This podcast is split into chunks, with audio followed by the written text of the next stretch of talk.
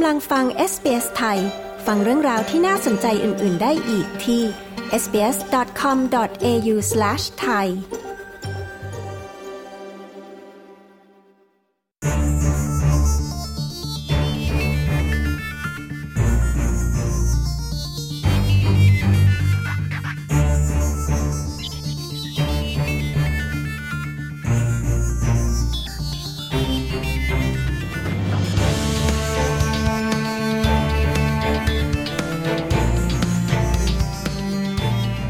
ในขณะที่กลุ่มฮามาสยังทำการโจมตีทางตอนใต้ของอิสราเอล ครอบครัวของแรงงานข้ามชาติจากทั่วเอเชีย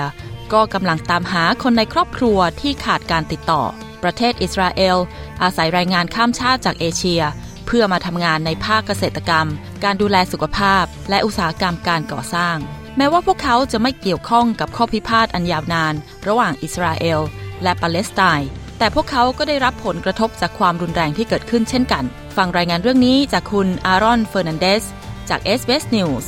เรียบเรียงและนำเสนอโดยดิฉันชยดาพาว SBS ไทยค่ะ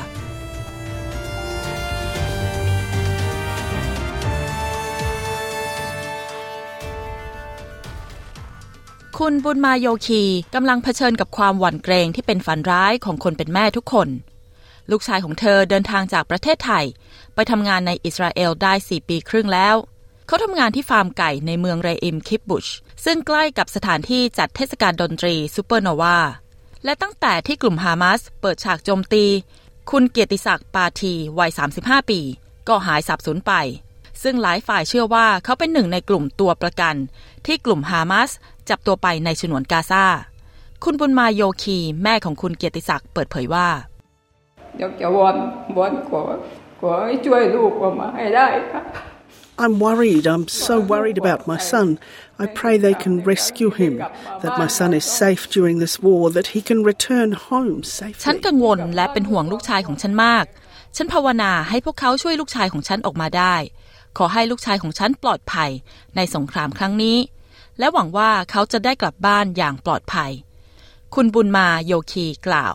ทางครอบครัวของคุณเกียรติศักดิ์ไม่แน่ใจว่าเขายังมีชีวิตอยู่หรือไม่ คุณกาญจนาปาทีน้องสาวของเขา ได้เข้าร่วมกลุ่มแรงงานต่างชาติใน Facebook เพื่อสอบถามข้อมูลที่อาจนำไปสู่การค้นพบน้องชายของเธอ คุณกาญจนากล่าวว่า ทางการไทยไม่ได้แจ้งข้อมูลคืบหน้าอะไร ให้กับครอบครัวทราบ เธอชี้ว่า ตอนแรกก็เข้ากลุ่มอะค่ะ เข้ากลุ่มแรงงานของอิสราเอลอะค่ะ I joined the Facebook group of Thai workers in Israel and I posted about looking for my brother.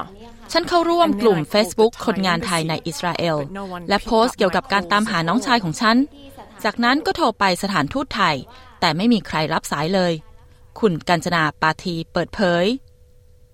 มีคนไทยประมาณ 30,000 คนที่อาศัยอยู่ในอิสราเอล ในขณะที่กลุ่มฮามาสทำการโจมตี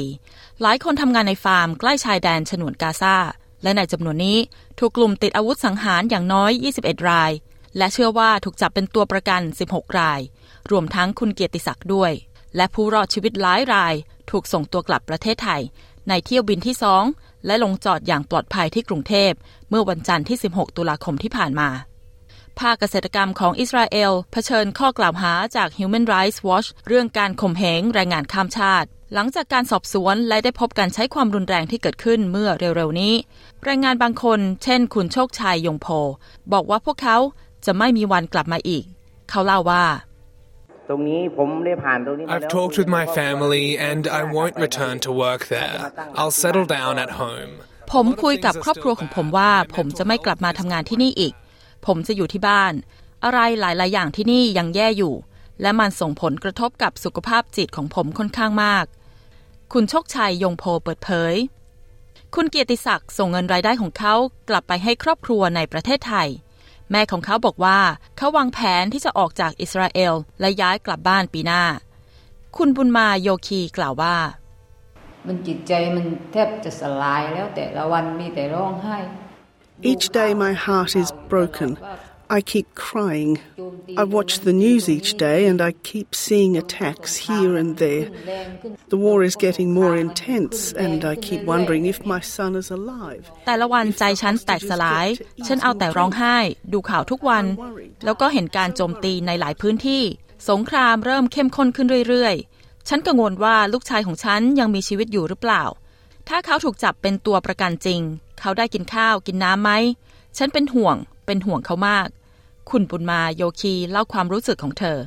รัฐบาลไทยกล่าวว่ากำลังพยายามจัดเที่ยวบิน เพื่อให้ประชาชนไทยที่ขออพยพออกจากอิสราเอลราว 6,000 คน ได้กลับประเทศบ้านเกิด และที่คุณรับฟังจบไปนั้นเป็นรายงานจากคุณอารอนเฟอร์นันเดส จาก s อ s News เรียบเรียงและนำเสนอโดยดิฉันชยดาพาว s อ s ไทย